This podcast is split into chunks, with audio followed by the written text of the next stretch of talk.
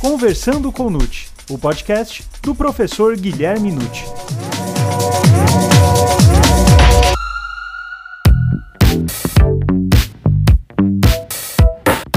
Olá, sejam muito bem-vindos a mais um episódio do Conversando com Nucci.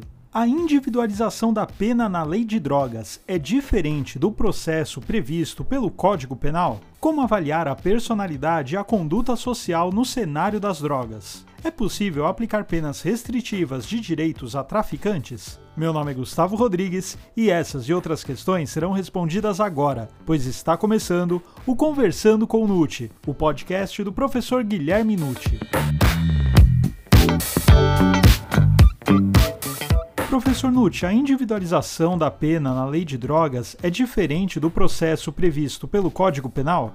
Lembremos, em primeiro lugar, que a individualização da pena é um princípio constitucional muito importante, o que está previsto no artigo 5º, inciso 46, na primeira parte. Haverá individualização da pena no Brasil. Vale dizer, nós não admitimos, juridicamente, penas padronizadas. Então, se estamos no contexto do tráfico de drogas, nós não podemos aplicar exatamente a mesma pena para todos os condenados por tráfico ilícito de entorpecentes. Precisamos individualizar essa pena e dar a cada um o que cada um efetivamente merece. Pois bem, dentro dessa ótica, o que o artigo 42 está fazendo é indicando ao magistrado, em lei especial, que haverá individualização e nessa fixação de pena, o juiz deve considerar como preponderantes, isto inclusive sobre o previsto no 59 do Código Penal, vale dizer, acima do que estaria previsto ali no artigo 59 do Código Penal, algumas circunstâncias. Quais são elas? A natureza e a quantidade da substância ou do produto, a personalidade e a conduta social do agente. Agora, vamos começar anotando um primeiro ponto, né? O artigo 42 é uma lei especial, está na Lei 11.343 de 2006, de fato, deverá preponderar sobre o artigo 59, que é uma lei geral do Código Penal, indicando as circunstâncias judiciais que o magistrado deve usar para fixação da pena base. Então, na pena do tráfico de 5 a 15 anos, quanto será que o juiz vai dar de início? Entre 5 e 15 anos. Ele deve dar uma pena de 5, ou deve dar uma pena de 10, ou quem sabe uma pena de 15 anos. Então esses valores que nós temos precisam ser devidamente ajustados pelo magistrado, isto é evidente, e usando o artigo 42 seria a preponderância de 3 elementos. Acontece que é interessante observar que 2 desses elementos já estão no artigo 59. Então, na verdade, ao falarmos em personalidade e conduta social, que estão previstos no 59, o que o artigo 42 da Lei de Drogas está fazendo é dizer, olha, juiz, esses 2 elementos que estão ali no artigo 59, você deve usar preponderantemente sobre os demais, também do artigo 59, como, por exemplo, motivo do crime, consequência do crime, não é? São 2 elementos que, pela aplicação do artigo 42, que é lei especial, ficariam em segundo plano. Então, de todas as circunstâncias do 59, o legislador da lei de drogas destacou 2 delas para preponderar sobre as demais, que no caso, então, são personalidade e conduta social. Mas uma circunstância nova ele criou, dizendo que são preponderantes na fixação da pena do traficante a natureza e a quantidade da droga. Isso não tem especificamente no artigo 59. Então essa sim é a novidade, eu diria, que o artigo 42 tem de diferente daquilo que é previsto no artigo 59 do Código Penal. E, professor, como se deve levar em consideração a natureza e a quantidade de drogas? Essa circunstância que eu mencionei na questão anterior, que é o diferencial efetivo da lei de drogas, porque não consta isso no Código Penal brasileiro, no artigo 59, natureza e quantidade das drogas, é, na verdade, uma circunstância especial para levar em consideração pelo magistrado ao aplicar a pena do traficante, mas eu diria a todos vocês, é também motivo de dor de cabeça, porque os juízes, de uma maneira geral, não têm parâmetros para fazer essa avaliação. É um parâmetro muito subjetivo. O que a gente pode considerar em matéria de natureza? Quer dizer, qual droga é mais prejudicial do que outra? Deveria, a meu ver, a Anvisa criar uma relação de drogas mais perigosas à saúde pública, menos perigosas, ou nós temos que dar uma alteração na lei penal para deixar isso um pouco mais claro. Por quê? Porque atualmente nós temos a opinião do magistrado, opinião pessoal, de achar uma droga uma pior que outra e com isso aumentar a pena base, quer dizer, a opinião de um magistrado quanto à natureza de uma determinada droga proporciona aumento, enquanto o magistrado que trabalha ao lado, em outro processo, acha que não e não aumenta a pena. Quer dizer, nós teríamos então dois traficantes com a mesma droga, um com uma pena maior que a do outro. Isso eu não acho que seja objetivamente justo. Em relação à natureza, ainda que é um critério, vocês vejam, há um debate imenso, inclusive nos especialistas. A cocaína é uma droga estimulante, a maconha é uma droga de relaxamento, de diminuição de ansiedade. Qual que é pior? Aí você vai dizer, nós temos aí overdose de cocaína que mata, mas nós não temos overdose de maconha. Bom, essa pode ser uma afirmativa válida, mas a gente também não sabe se efetivamente quem consome cocaína o faz de maneira mais espaçada e aquele que consome maconha o faz de maneira mais frequente, com isso a saúde de um pode ser mais abalada do que a saúde de outro. Isso é difícil de ponderar. Aliás, se vocês forem observar genericamente para os especialistas, na verdade no Brasil a droga que mais mata é o álcool, que é uma droga lícita. Inclui-se até em relações de droga a nicotina, que está também liberada através do uso do cigarro. Olha, é muito difícil, Nós temos ainda que comparar a heroína, temos que comparar o crack, que é uma espécie de cocaína em estado sólido. A gente tem que avaliar todas as metanfetaminas. Olha, há drogas que surgem todos os dias. Então, penso eu, sinceramente, que deveria haver uma relação fornecida, como existe das drogas ilícitas, uma relação específica elaborada por técnicos em relação à natureza prejudicial à saúde, para dar um pouco mais de segurança jurídica às decisões dos magistrados e não prevalecer um achismo. E quanto à quantidade, no fundo, temos o mesmo problema, embora com um pouco mais de objetividade, eu diria, Porque temos acórdãos que acabam norteando, o julgamento do juiz. Você não pode comparar uma pena daquele que faz um tráfico de 12 quilos de cocaína com um outro que faz um tráfico de 50 gramas de cocaína. É muito diferente, então. Aí nós temos um parâmetro até mais visível, eu diria, Mais claro, e poderíamos aumentar a pena base daquele que fez o tráfico de 12 quilos e o outro que fez de 50 gramas. Mesmo assim, vocês encontram divergências na jurisprudência. Então não é fácil, esse é o ponto fundamental que eu quero deixar claro. No campo das drogas, a utilização na sentença para mensurar a pena da natureza e da quantidade das drogas. E professor Nucci, como avaliar a personalidade e a conduta social no cenário das drogas?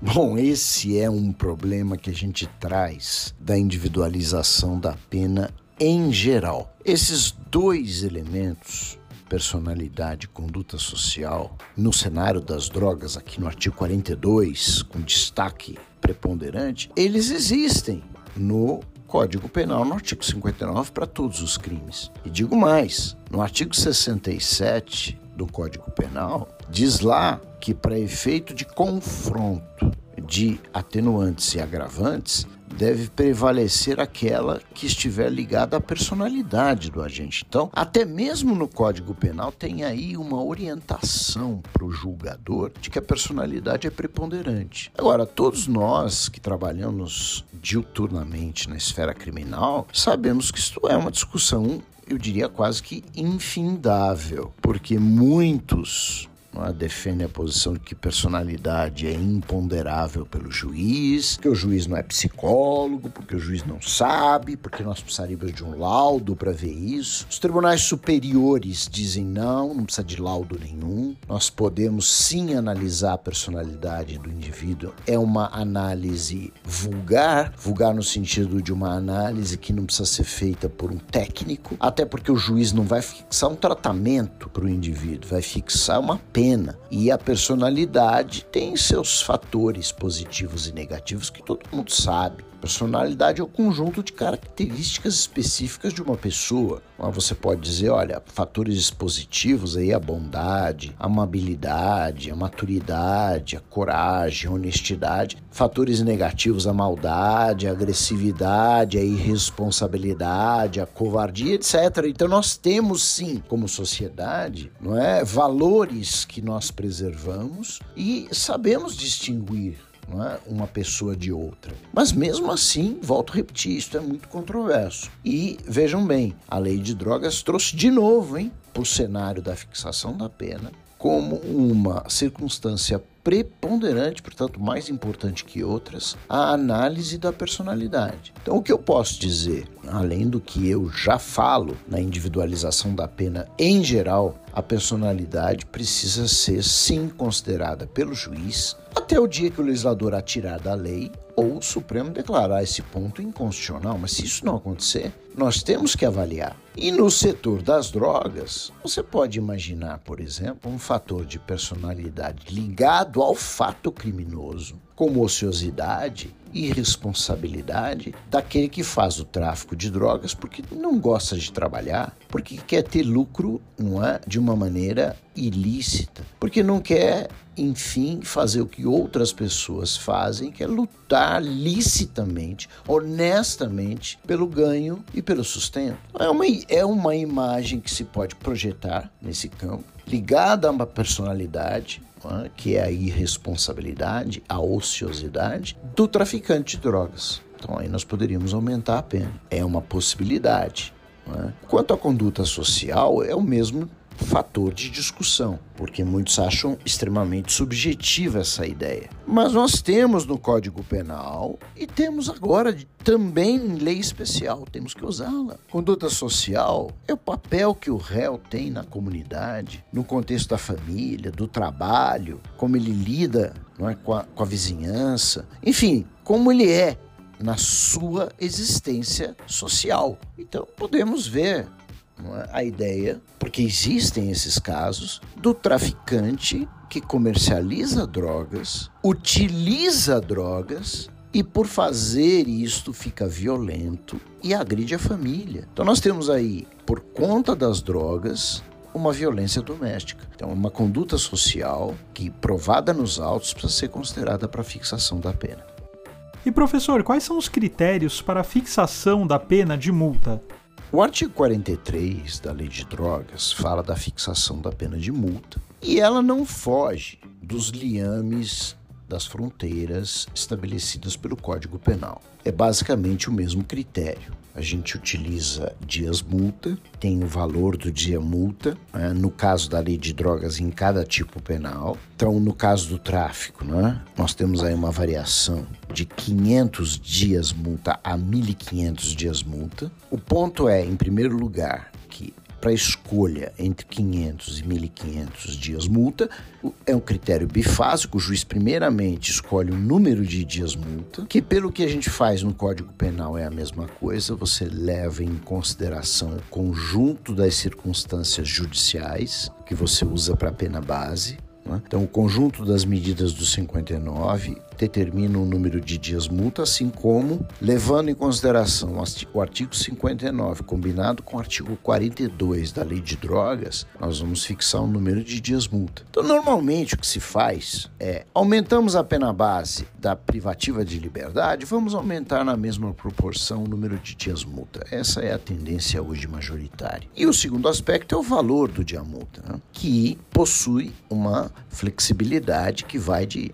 um dia multa pode valer de 1/30 do salário mínimo até 5 vezes o salário mínimo. Pois bem, mais um adendo, né? Aí o valor do dia multa já não é mais usado naquele contexto das circunstâncias judiciais do 59 ou do 42. Aí a gente leva em consideração a capacidade econômica do réu. Aí eu vou ser obrigado a entrar num ponto que eu acho extremamente importante e, sinceramente, até hoje, como aplicador do direito, como magistrado, eu não consigo entender, e como autor, né, que escreve sobre o assunto, eu não consigo entender o que tinha na cabeça do legislador ao fixar para um traficante uma pena de multa mínima de 500 dias multa. Que se você fizer rapidamente, não é? Só para ter um exemplo, no ano de 2023, não é? Nós temos aí um salário mínimo de R$ 1.320, que você divida esse salário, não é? Pelo mínimo possível, 1/30, e multiplique por 500, nós temos uma pena mínima de R$ 22.000. Eu sei que muitos podem dizer várias coisas, por exemplo, traficante tem aí riquíssimos traficantes, né, que tem um patrimônio bilionário. Lógico que ele paga R$ 22.000 brincando. Sim, mas em primeiro lugar, isso daí é a minoria da minoria. Eu não conheço casos no Brasil que nós consigamos realmente prender, processar e punir o grande traficante. O que nós temos é um varejo de punição de pequenos traficantes. Isso é o dia a dia, basta consultar a jurisprudência. E aí vocês percebam, aquele pequeno traficante, ele não tem profissão lícita. Vamos convir que você não tem aí médicos traficantes, advogados traficantes, não é? Dentistas traficantes, operador de máquinas traficantes. Quer dizer, quem tem profissão lícita geralmente vive dela. O que nós temos observado, e qualquer um pode observar, é que o traficante vive do tráfico. É um negócio, não é? É um comércio de drogas ilegais. É disso que ele vive. Ele não tem lucro lícito na vida dele. Ora, quando o Estado fixa para o traficante R$ 22.000 de multa mínima, de onde ele vai buscar esse dinheiro para pagar a multa? Se a atividade dele é ser traficante de drogas, e, repito, ele não tem uma atividade lícita paralela para tirar um dinheiro lícito para pagar o Estado. Será que o Estado quer receber o dinheiro da multa, do dinheiro do tráfico? O que seria uma situação extremamente esquisita. Ele usa o dinheiro que ele ganha pelo tráfico de drogas para pagar a multa, vale dizer, a sanção penal. E digo mais, talvez nem isso ele consiga, porque dentro de uma investigação bem feita, é tarefa do Estado promover o sequestro, significa a tomada de todos os bens ilícitos do traficante. Nada vai ficar em poder dele, nenhum centavo vindo do comércio de droga, nem propriedades e nem dinheiro. Então ele vai ficar sem nada, ilícito. E aí eu pergunto, onde está o dinheiro lícito que sobrou para ele pagar R$ 22.000? Então, sinceramente, eu tenho que deixar esta observação, porque não é crível que o pequeno traficante, que é a grande maioria, tenha R$ 22.000 de dinheiro lícito para falar, tá bom, cumpri a pena de prisão e agora tá aqui, olha, R$ 22.000, tô quitando a multa. Então nós temos aí vários traficantes que cumprem pena privativa de liberdade e fica com o débito, não é? De R$ 22.000 pendente. E um dia, quem sabe ele paga ou prescreve a pena de multa. Alguns poderão dizer, professor, mas pode ser que exista aí a extinção da pena pela miserabilidade comprovada, mas, volto a repetir, então tem que comprovar isso no juízo da execução penal, o que muitos também não se preocupam em fazer. Bom, professor Nucci, agora para finalizarmos este episódio, a última pergunta. É possível aplicar penas restritivas de direitos a traficantes? Sem dúvida, hoje é possível nós aplicarmos penas restritivas de direitos a traficantes Porque o artigo 44 foi alterado por decisões do Supremo Tribunal Federal, inclusive também uma delas por resolução do Senado. Ali no 44 original da Lei de Drogas, diz que os traficantes, ao serem presos, não têm direito à liberdade provisória, com ou sem fiança, não tem direito a sursi, a graça, indulto, anistia, e é vedada a conversão das suas penas privativas de liberdade em restritivas de direitos. Então, se formos seguir literalmente a lei, não poderia, mas o Supremo Tribunal Federal interpretou que essa expressão vedada à conversão das suas penas em restritiva de direitos é inconstitucional. Eu, particularmente, não visualizo inconstitucionalidade, porque é um critério de política criminal de combate ao tráfico.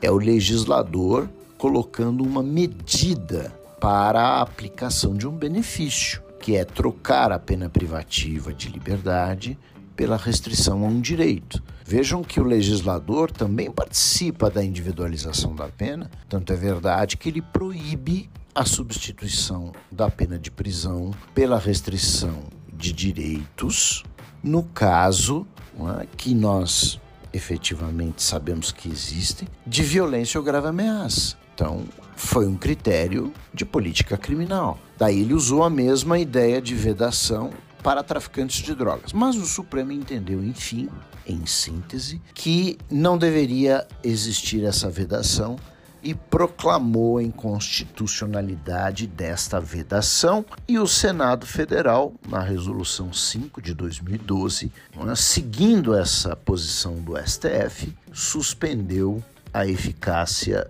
dessa parte do artigo 44 da Lei de Drogas, de modo que é sim permitida a aplicação das penas restritivas de direitos. O que nós temos observado na prática é feito e pode ser feito, especialmente até naqueles casos de tráfico chamado privilegiado, que é o tráfico do artigo 33 com o redutor do parágrafo 4º. O traficante de primeira viagem, aquele que é primário, sem antecedentes, pratica um tráfico de menor extensão e pode sim ter uma pena abaixo de 4 anos, que justificaria a aplicabilidade de uma substituição dessa pena abaixo de 4 anos por restrição a direitos.